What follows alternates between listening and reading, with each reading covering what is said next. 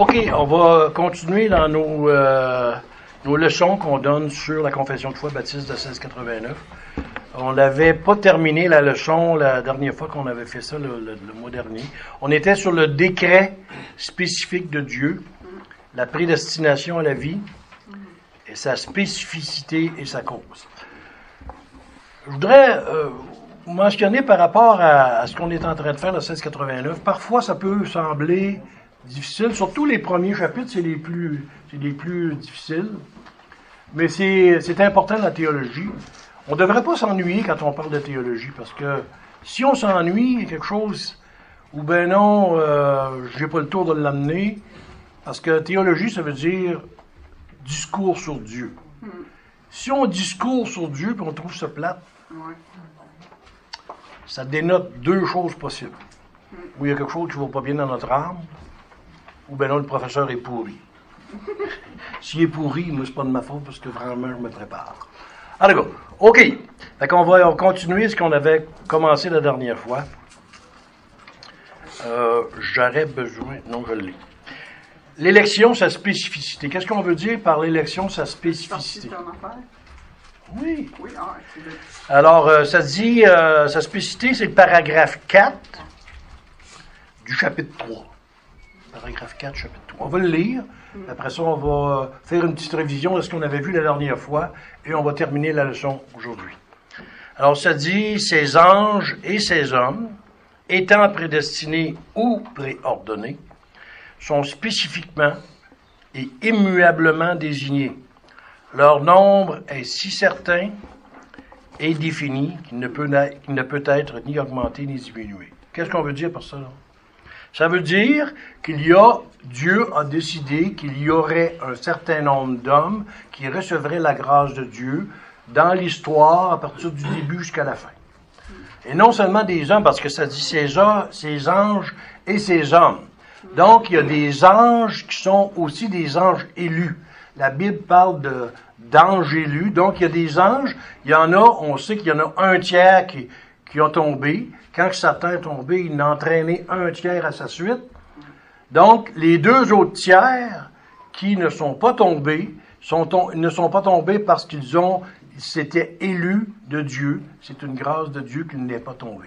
Donc, quand ça dit ces anges et ces hommes ainsi prédestinés ou préordonnés, ça veut dire qu'il y en a sur l'ensemble des anges qu'il y avait dans le ciel, globalement, il y en a un tiers que le Seigneur a laissé tomber et ils sont partis avec Satan. Puis il y en a deux autres tiers que eux, c'est des anges élus, ne sont pas tombés.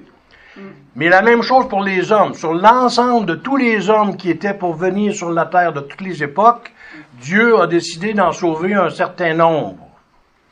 Et, comme ça dit, leur nombre est si certain et si défini. Ça veut dire que c'est le Seigneur lui-même qui a décidé combien d'hommes, sur l'ensemble des hommes qui, viendraient sur la terre de, toutes les époques, de tous les pays, il a décidé qui serait sauvé, puis qui ne serait pas.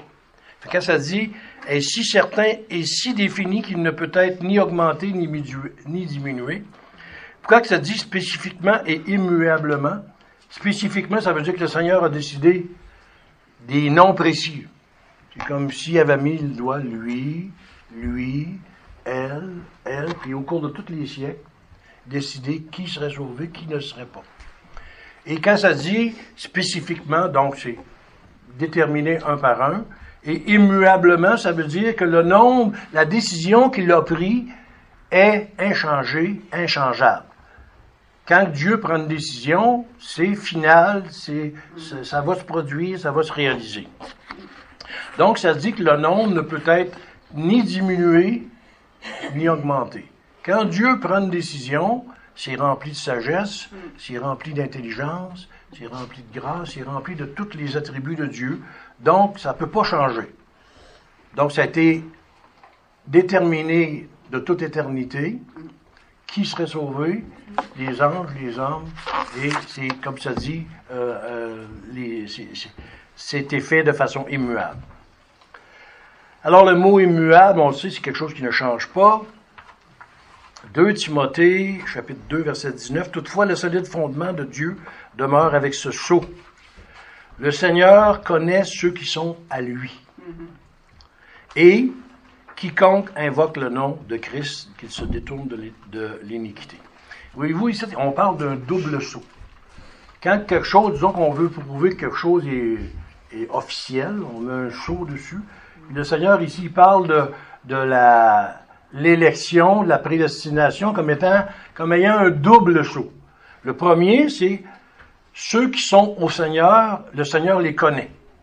Ben oui, parce que le Père les a mis dans Jésus-Christ, et ceux-là que le Père lui a donnés, il les connaît, non par nom. Et il y a une autre chose, l'autre partie du saut, c'est qu'il est en train de dire, quiconque invoque le nom de Christ, qu'il se détourne de l'iniquité. Autrement dit, la preuve que Dieu t'a probablement choisi de toute éternité, c'est le fait que quand tu vas savoir que tu es sauvé, tu vas tout faire pour essayer de t'éloigner du péché. C'est ça qui, c'est comme, c'est comme la preuve que Dieu t'a probablement donné la vie éternelle parce que tu ne veux plus pécher. Ça ne veut pas dire que tu ne pêches plus. Ça veut dire que tu ne veux plus pécher puis tu prends tous les moyens nécessaires pour t'éloigner du péché. Dans Jean 13, verset 18, il dit, je ne parle point de vous tous. C'est Jésus lui-même qui parle. Il dit, je sais ceux que j'ai choisis. Mais il faut que l'écriture soit accomplie. Celui qui mange le pain avec moi a levé le pied contre moi. Il parle de Judas. Alors, il est en train de dire que Judas, lui, son sort avait été décidé dans le sens qu'il ne suivrait pas le Christ, qui, euh, pécherait et que son sort, sa destinée éternelle était, était euh, 2 Timothée, chapitre 2, verset 8 à 13. Souviens-toi de Jésus-Christ, ressuscité des morts, issu de la race de David, selon mon évangile, pour qui je souffre jusqu'à être lié comme un malfaiteur. Mais la parole de Dieu n'est point liée. C'est pourquoi je supporte tout à cause des élus. Paul est en train de parler, il dit que tous les efforts qu'il a faits quand il s'est promené d'une ville à l'autre, qui a été battu, qui a fait des naufrages, toutes ces choses-là, il les faisait parce qu'il aimait Jésus-Christ. Il dit ici, je supporte tout à cause des élus. Je pense qu'il y a des leçons pour nous à, savoir là-dedans.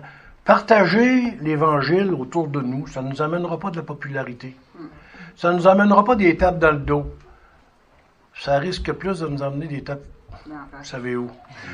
Alors, quelque part, il faut faire comme Paul. Il faut être capable, il faut vouloir d'être capable de supporter tout pour l'amour de Christ, sachant que ce qu'on fait pour lui, il ne l'oubliera pas et on va recevoir nos récompenses.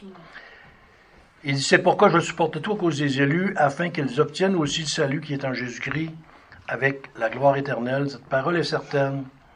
Si nous mourons avec lui, nous vivrons aussi avec lui. Si nous souffrons avec lui, nous régnerons aussi avec lui. Si nous le renions, il nous reniera aussi. Si nous sommes infidèles, il demeure fidèle, il ne peut se régner lui-même. Donc, on a, on une très, très brève révision du paragraphe 4. Paragraphe 4 est en train de dire que sur l'ensemble des anges, un tiers, Dieu les a laissés aller avec Satan les autres deux tiers sont, sont, sont des anges élus.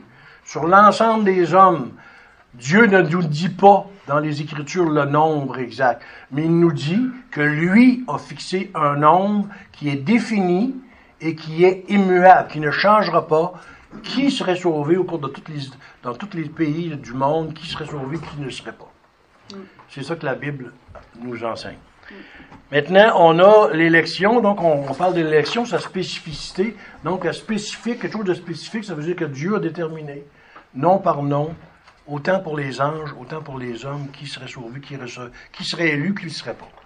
Maintenant, on parle de l'élection, sa cause. Ça, c'est le paragraphe 5. Il dit, ceux des êtres humains que Dieu a prédestinés à la vie, il les a choisis en Christ pour la gloire éternelle avant la fondation du monde. Ça, on le sait, les Écritures, il y a plusieurs versets qui nous disent ça. Selon son dessein éternel et immuable, et le conseil secret et le bon plaisir de sa volonté. Autrement dit, il est en train de nous dire que c'est lui qui a décidé, puis c'était selon son conseil secret. Il nous dit pas pourquoi. Pourquoi moi, pourquoi pas mon frère, pourquoi moi, pourquoi pas ma soeur, pourquoi moi, pourquoi pas mon oncle, pourquoi moi, pourquoi pas, euh, etc. Et il nous dit pas pour- pourquoi il a fait les choses. La seule chose qu'il nous dit, c'est qu'il l'a fait selon le bon plaisir de sa volonté. C'est lui qui a décidé, alors que ses décisions sont toujours basées sur la sagesse, l'amour et la miséricorde. Il dit, il les a choisis par sa, par sa seule pure grâce et son amour. Une grâce, on l'a déjà dit, on l'a déjà expliqué, je le répète encore le mot grâce parce que souvent on a défini la grâce comme étant une faveur euh, imméritée. Disons que, je ai déjà donné l'exemple, disons que je, je serais milliardaire, milliardaire, pour les besoins de la cause. Je suis pauvre comme la gale, mais disons que, on dirait, euh, j'ai un million de dollars à donner. Je remplis une valise, bien plein de billets de 100. Puis je m'en vais cogner à votre porte. Cogne. Voici, je te donne ça. Là, vous ouvrez la valise. Hein? Tu me donnes un million? Pourquoi? Pourquoi tu me donnes un million? Tu l'as pas mérité. C'est par pure grâce, je décide de te l'accorder. Ça, ça serait une faveur imméritée. Tu la mérites pas, mais je te la donne pareil. Une faveur déméritée, moi, je, je- je- j'aime mieux la deuxième définition parce que c'est- c'est elle qui est le plus exact. Votre voisin, là, une personne haïssable. Il tire des roches dans vos vitres. Il fait des, des- des problèmes à vos enfants. Il n'arrête pas de vous faire du trouble, vous, vous- vous faire des mauvaises réputations partout en ville. Il n'arrête pas quand vous dites, tiens, un méchant. Lui, si vous allez y porter un million, ça, c'est une grâce. Mais c'est ça que Dieu a fait avec nous. On était ses ennemis. Et il nous a accordé le don le plus précieux qu'un homme ne peut pas recevoir, d'avoir le pardon de ses péchés, qui vous aurait mérité d'être plongé vivant dans le lac de feu pour l'éternité. Et en plus, il vous donne le ciel, donc la félicité éternelle. Un cadeau plus grand que ça, là, comment vous voudriez en imaginer un? C'est impossible. Puis il ne vous l'a pas donné parce que vous le méritiez. Il ne vous l'a pas donné. Vous étiez ses ennemis. Il vous l'a donné par pure grâce et par pur amour. C'est bon de se souvenir de ça de temps en temps. C'est ça que ça dit. Il les a choisis par sa seule pure grâce et son amour, sans qu'il n'y ait rien dans la créature comme condition ou cause qui le conduirait à ainsi faire. Qu'est-ce que ça est en train de dire? Il est en train de dire que Dieu ne nous a pas choisis en regardant dans l'avenir, puis en disant Ah, regardons ça en Mégantic, qui a une belle petite gang. là. Euh, eux euh, sont plus fins que les autres. Euh, lui, je sais qu'il va dire oui, donc je, le- sauve à cause que je sais qu'il va dire oui. Non, ça ne marche pas de même. Parce qu'il dit Il les a choisis par sa seule pure grâce et son amour, sans qu'il n'y ait rien dans la créature. Dit, Sans qu'il n'y ait rien en nous qui fait que Dieu sache d'avance qu'on était pour dire oui ou non. Il t'a pas choisi parce que tu savais que, parce qu'il savait que tu étais pour dire oui ou que tu étais pour dire non. Il t'a choisi par pure grâce, par pur amour. Euh, et il n'y a rien, il n'y a pas de cause en toi qui faisait en sorte que, qu'il t'accepte, qu'il te reconnaisse, qu'il te donne la vie éternelle. Alors, euh, ça dit dans le paragraphe euh, 5, ceux des êtres humains que Dieu a prédestinés à la vie avant la fondation du monde. Éphésiens chapitre 1, verset 3 à 6. Dieu dit qu'il nous a choisis. On n'existait pas avant la fondation du monde, là, vous n'étiez pas là. Moi, je n'étais pas là, vous n'étiez pas là. Mais dans l'Esprit de Dieu, vous étiez là, puis il vous connaissait par votre nom. Et il vous a placé en Christ. Ça que ça dit dans euh, Éphésiens chapitre 3, verset, vers- chapitre 1, verset 3 à 6.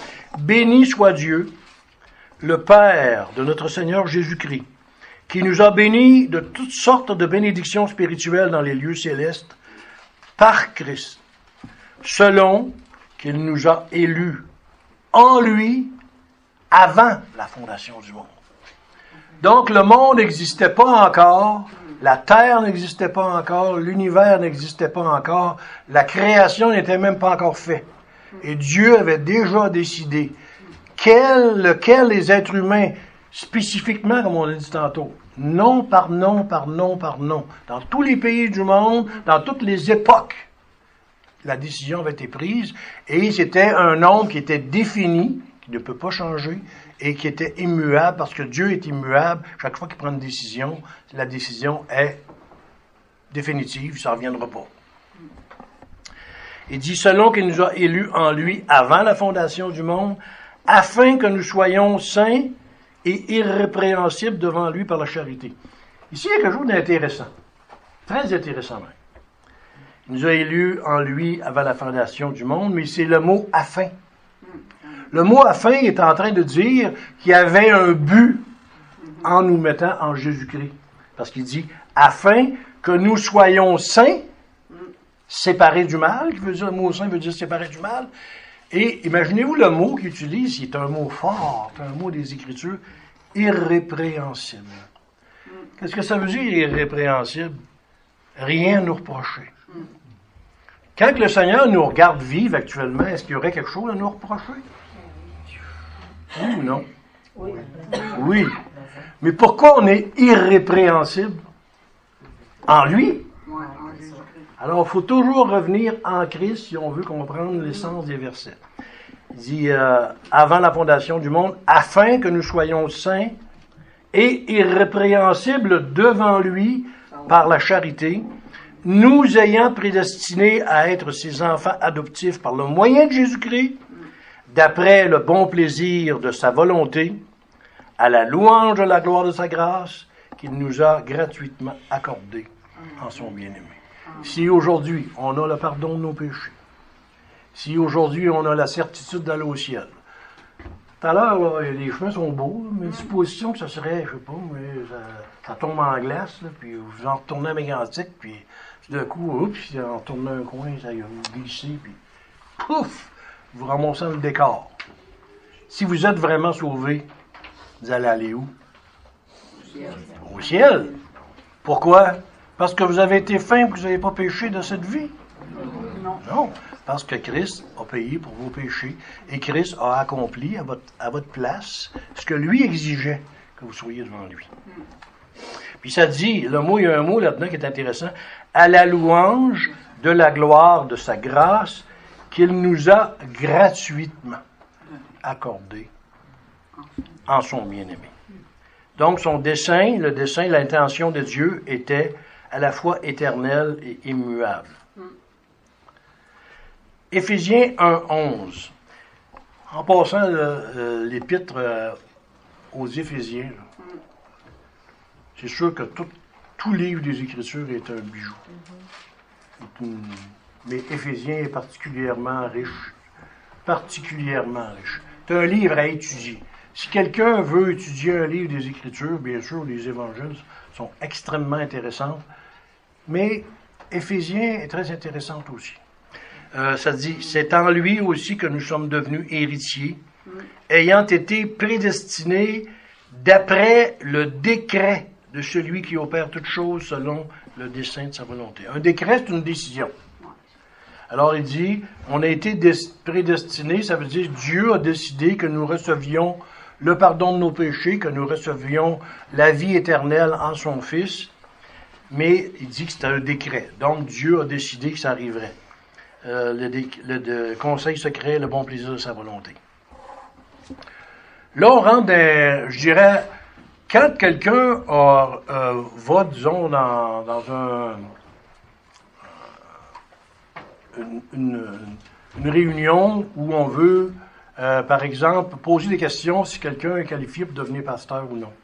Il y a certaines questions, on aimerait qu'on ne nous les pose pas. Et c'est là qu'on veut, on veut parler de ça. Euh, si je vous dis le décret de l'élection aux yeux de Dieu, a-t-il été fait avant la chute ou après la chute? Avant. Ah, oui, là. Mais là, il y en a qui disent avant, puis il y en a qui disent après, puis ils ont chacun des versets. Oh. Ça, c'est qui fait les grands théologiens, quand on lit leurs œuvres, il y en a qui disent que le décret d'élection a été fait avant la chute, d'autres qui disent qu'il était prêt après la chute. Ça a l'air pas important comme ça, mais dans le fond, c'est des, euh, des, euh, des choses qui sont importantes. Les opinions des théologiens réformés diffèrent sur le point, sur ce point-là, avant la chute ou après la chute. Les théologiens ont nommé, ont, nommé des noms à ces concepts-là. Ils appellent ça supralapsarianisme. Oh, là, on rentre dans un grand mot. C'est pour ça que quand vous allez euh, assister à quelqu'un qui, qui, va devenir pasteur, puis s'il y en a un des, des, quatre ou cinq pasteurs qui vous pose des questions, puis dit Pourrais-tu nous expliquer qu'est-ce que c'est le supralapsarianisme? Là, le gars, il fonce sa chaise, ça ne tente pas de répondre. Parce que c'est des questions difficiles. C'est parmi les questions les plus difficiles de toute la théologie. Même les grands esprits, les grands théologiens de toutes les époques, qui ont eu à réfléchir sur ça, en examinant l'ensemble des écritures qui nous parlent de ça, ont de la misère à trancher. Est-ce que je suis supra-l'absorianisme? Qu'est-ce que ça veut dire supra? Supra, ça veut dire avant. L'absarianisme, ça veut dire chute. L'absère, ça veut dire la chute. Supra, ça veut dire Dieu a décidé de la destinée éternelle des hommes avant leur chute. Et ceux qui sont infra-lapsarianistes, c'est Dieu a décidé que ça, se faisait après la chute. Ça a l'air, euh, c'est compliqué. Et quand vous allez dans les livres de théologie, pour que les théologiens cherchent à vous expliquer ces concepts-là, là, je vous le dis d'avance, on rentre dans le gros steak, comme on dit. Il y a, il y a du pablum, il y a du petit lait en théologie, il y a du pablum, puis il y a du gros steak. Là, il faut que tu sortes tes dents. Ça t'oblige à réfléchir, puis c'est pas facile. C'est des questions qui sont pas faciles. Alors, euh, je suis allé dans Wikipédia, juste pour avoir une brève idée comment eux décrivent qu'est-ce que c'est le supralapsarianisme et qu'est-ce que c'est l'infralapsarianisme. Découragez-vous pas quand vous voyez des grands noms comme ça. Parce que, en général, le concept est assez simple, avant la chute, après la chute. Ça, tout le monde veut comprendre ça. Mais c'est les noms qu'ils utilisent. Supra, ça veut dire Dieu a pris la décision avant. Infra, ça veut dire Dieu a pris la décision après. Alors, quand vous allez, si vous voulez euh, lire là-dessus, allez dans un livre de théologie à la fin, là, dans, dans le, les noms, vous allez voir infra, supra, les théologiens vont tous vous donner leur, leur, euh, leur développement, pourquoi ils disent, pourquoi certains disent certaines affaires, puis pourquoi d'autres disent d'autres affaires. Et j'avoue que quand euh, tu regardes ça, tu ne sais pas ben, ben toi-même, tu n'es pas trop, trop décidé. C'est difficile. La plupart des théologiens trouvent ça difficile. C'est des questions difficiles. Alors ça dit, là je vous donne ce que, euh, Wikipédia nous dit. Le lapsarianisme est l'ensemble des doctrines calvinistes qui décrivent l'ordre théorique des décrets de Dieu, en particulier l'ordre de ces décrets pour la chute de l'homme et pour la réprobation. Autrement dit, est-ce que Dieu avait décidé d'avance que les hommes tomberaient dans le péché? Puis est-ce que Dieu avait décidé d'avance qu'il y avait certains hommes qui ne seraient pas sauvés? On appelle la réprobation. Mais ça, ça a l'air, on, dit oui, oui, là, comme ça. Mais depuis le début de l'histoire de la théologie, il y a toujours eu des écoles qui se contredisent. Et ceux qu'on appelle les arméniens puis les calvinistes, le conflit n'est pas d'hier. Quand vous lisez les, théologies, les théologiens, ça existe depuis longtemps. Est-ce que ça veut dire que les deux positions sont exactes? qu'on peut défendre les deux positions? Non. La Bible ne se contredit pas. Il y en a un des deux qui a tort. Mais historiquement, les Arméniens ont toujours dit que c'est les calvinistes qui vous êtes des patates. Puis les calvinistes ont toujours dit aux, Arméniens, c'est vous autres qui êtes des patates. Mais là, maintenant, pour déterminer ça, puis pour prouver ça, là, il faut que tu en sortes des versets, puis il faut que tu en sortes beaucoup. Parce que le conflit n'est pas d'hier, et il va, il va rester jusqu'à la fin, bien entendu. Alors, euh, ici, il dit le nom de cette doctrine vient du latin lapsus, qui signifie chute. Le supralapsarianisme est l'idée que les décrets de Dieu, de l'élection et de la réprobation ont logiquement précédé le décret de la chute. Ils en font juste une question de logique. C'est-tu logique que Dieu n'ait pas décidé que l'homme tomberait? C'est logique. Alors, c'est une question de logique. Et là, les, les théologiens s'ostinent là-dessus. Euh, le nom de cette doctrine, OK. Euh, supralapsorianisme est l'idée que les décrets de Dieu de l'élection et de la réprobation ont logiquement précédé le décret de la chute. À l'inverse, l'infralapsarianisme euh, affirme que les décrets de Dieu de l'élection et de la réprobation ont logiquement succédé au décret de la chute. Autrement dit, ils sont en train de dire Dieu a décidé, après que l'homme a eu tombé, qui serait sauvé et qui ne serait pas sauvé? Puis les supras, ils disent c'est avant. Avant que l'homme tombe, Dieu avait déjà décidé qui ira au ciel, qui ira à l'envers. Euh, J'avoue que tout le monde, les deux, utilisent tous des versets, et quand vous vous mettez à les examiner, euh, j'avoue que ça fait travailler, ça fait chauffer, les, ça fait chauffer la machine un peu. Mais c'est pas surprenant parce que dans les doctrines des Écritures, il n'y a pas juste euh, la doctrine de l'élection et de la réprobation qui est difficile. Par exemple, vous avez la doctrine de la Trinité,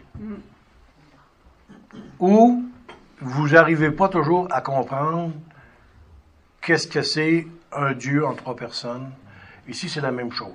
On rentre dans des... Certaines doctrines sont difficiles à saisir, sont difficiles à comprendre. On peut comprendre l'idée fondamentale, mais quand on vient pour les expliquer dans les détails, on a un problème.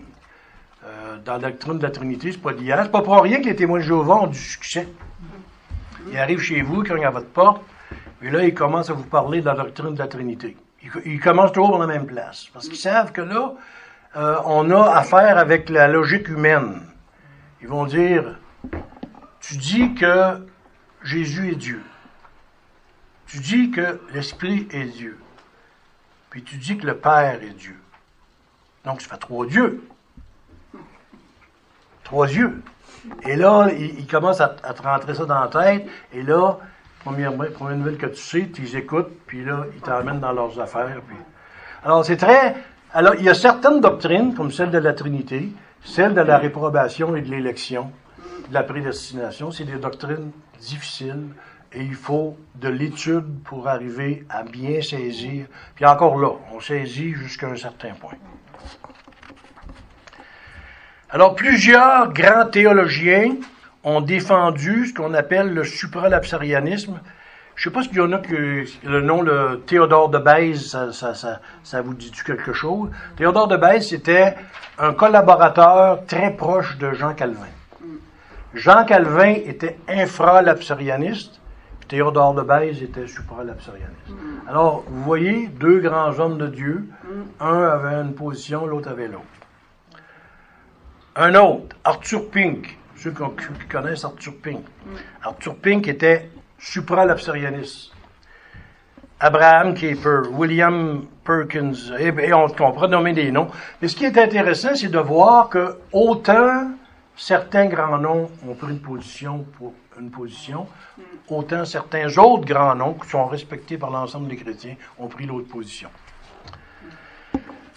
Alors, euh, Dieu ne nous a pas révélé l'identité des élus, mais ils sont cependant élus selon son conseil secret et le bon plaisir de sa volonté. 2 Timothée chapitre 1 versets 8 à 10. N'aie donc point honte du témoignage à rendre à notre Seigneur, ni de moi son prisonnier, mais souffre avec moi pour l'Évangile, par la puissance de Dieu qui nous a sauvés et nous a adressé une sainte vocation, non à cause de nos œuvres, mais selon son propre dessein et selon la grâce qui nous a été donnée en Jésus-Christ, avant les temps éternels, et qui a été manifestée maintenant par l'apparition de notre Seigneur Jésus-Christ, qui a détruit la mort et mis en évidence la vie et l'immortalité de l'Évangile. Ça vous arrive-tu des fois de lire, disons, Éphésiens, puis vous lisez un chapitre, puis vous ne comprenez pas tous les mots, les, le sens euh, de la phrase, le sens du paragraphe.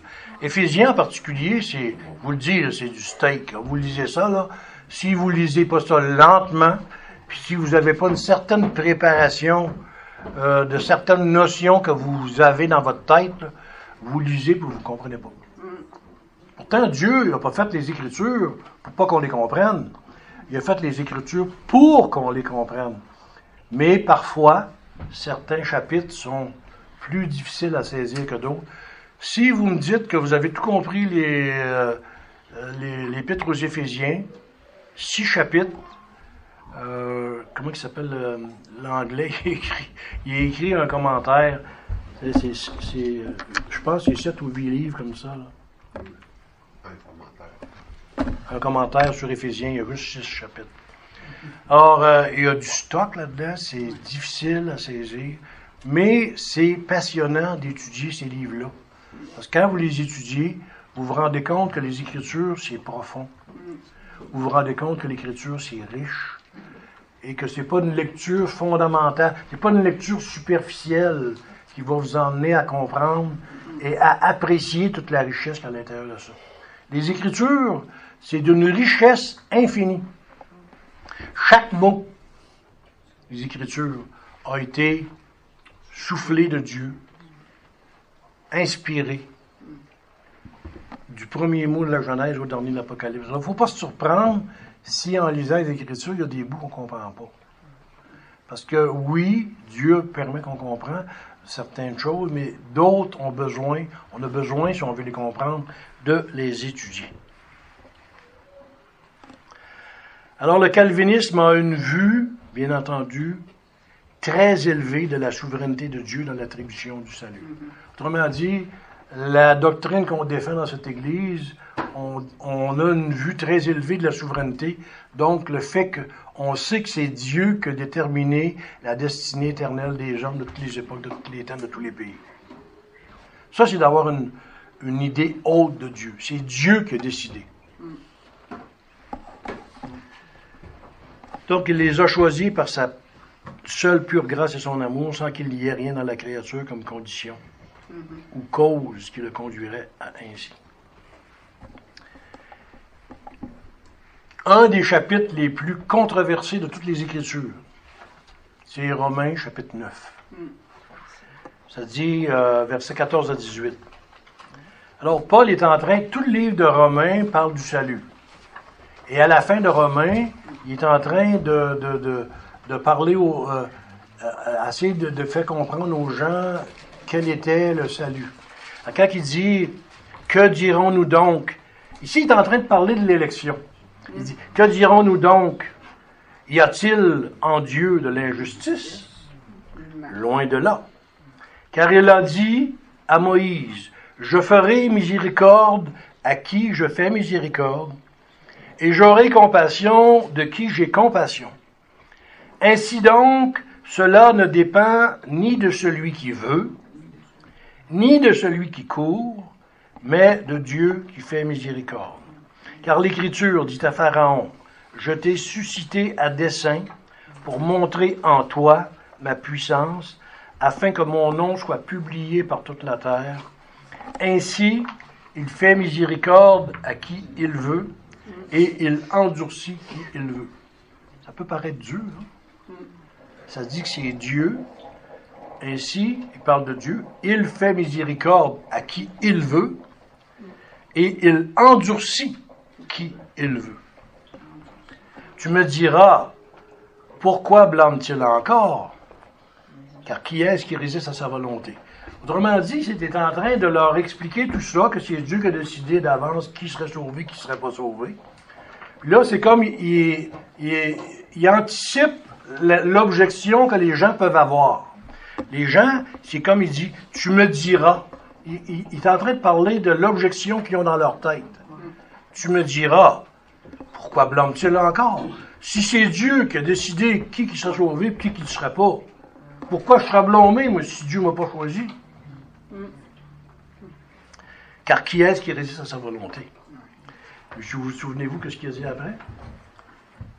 C'est pas à nous autres à dire à Dieu. C'est ça. euh, qu'il- Qu'est-ce qu'il leur a dit après? Qui es-tu pour euh, questionner Dieu? Ouais. Autrement dit, tu es en train de dire, vu que tu es un pécheur pourri à l'os, Ouais.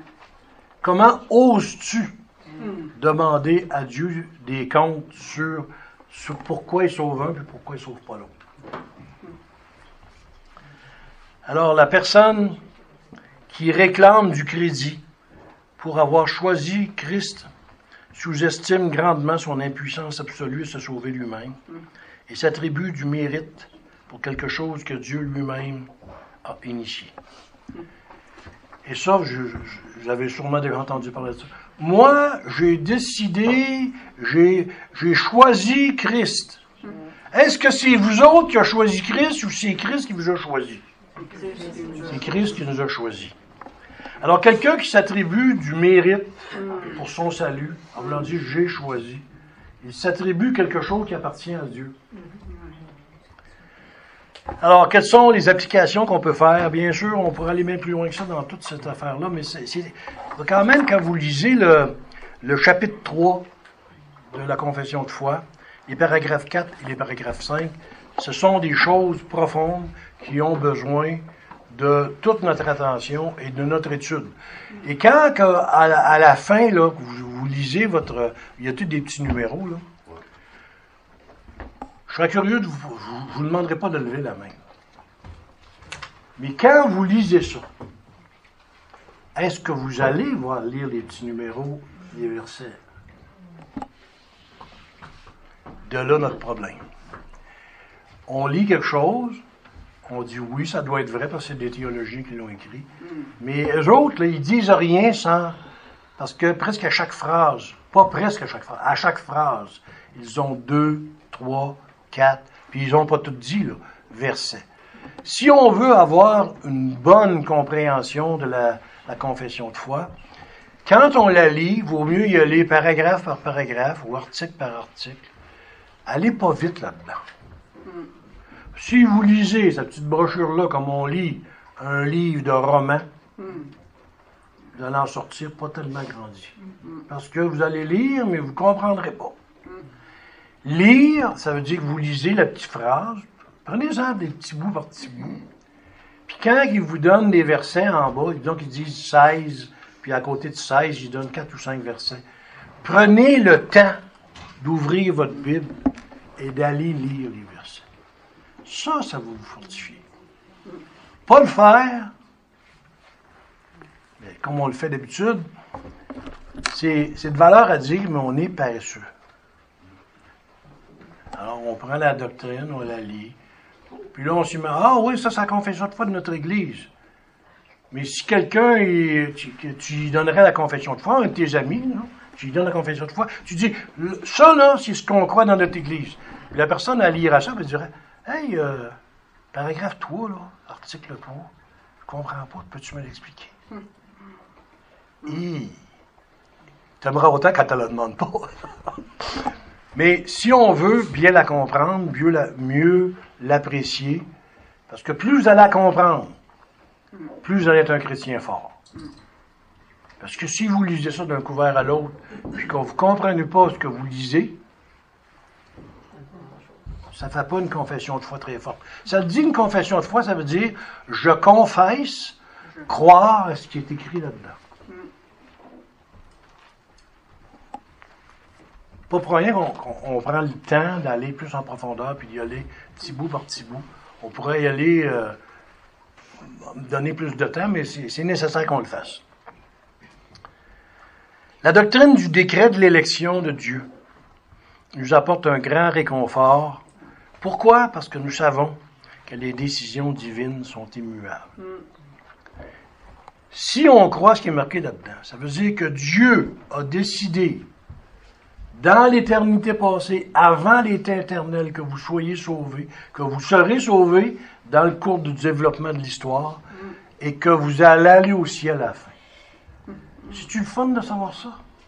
Que c'est Dieu qui a décidé, puis si Dieu a décidé quelque chose, dis-toi une chose, tu vas te rendre au bout. Des fois, on, peut arriver puis douter de notre salut.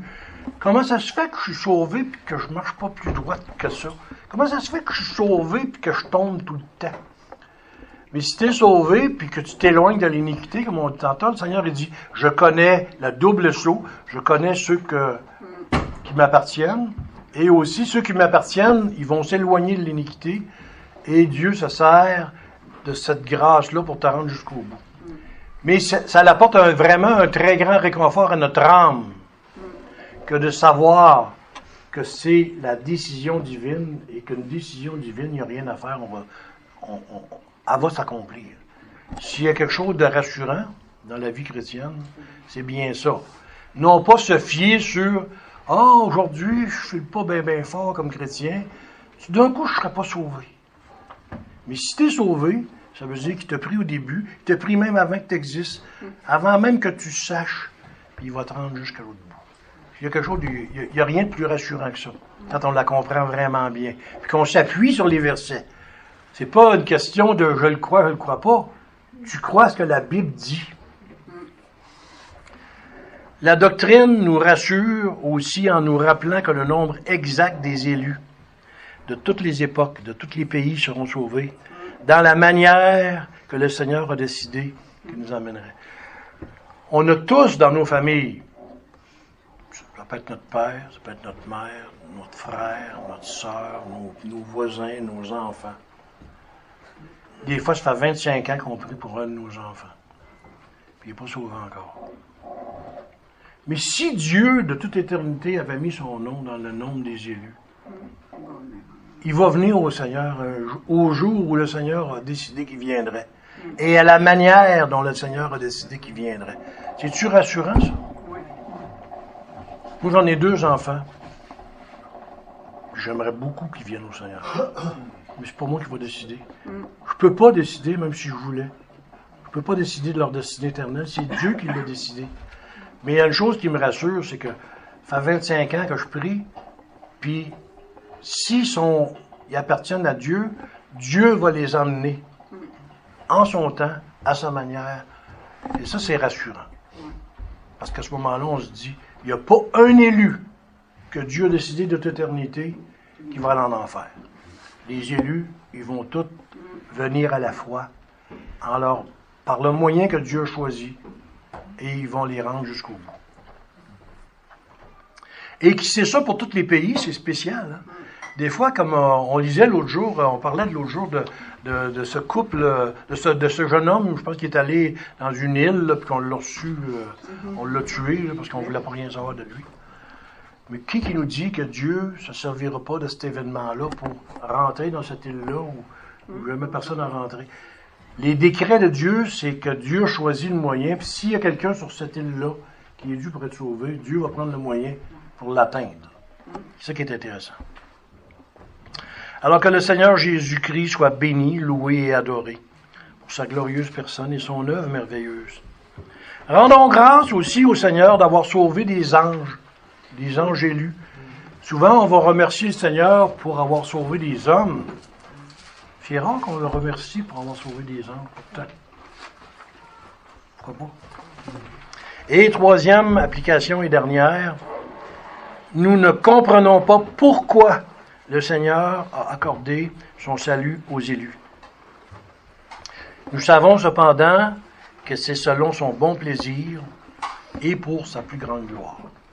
C'est troublant, je ne sais pas si vous avez- ça vous avait déjà troublé euh, dans votre famille. Supposons que vous êtes, euh, disons que vous êtes 10 dans la famille chez vous, puis qu'il y en a 5 qui sont au Seigneur, puis qui suivent le Seigneur depuis quelques années.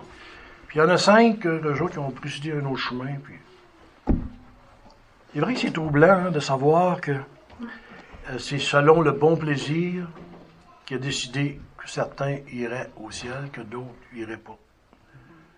Et de penser que c'est ça pour sa plus grande gloire. S'il y en a qui vont aller au ciel, ça va rendre gloire à Dieu. Puis s'il y en a qui vont pas au ciel et qui sont condamnés, ça aussi, ça va rendre gloire à Dieu, mais pas pour sa grâce, mais pour sa justice. Alors, Dieu va être glorifié autant dans un, dans un acte que dans l'autre.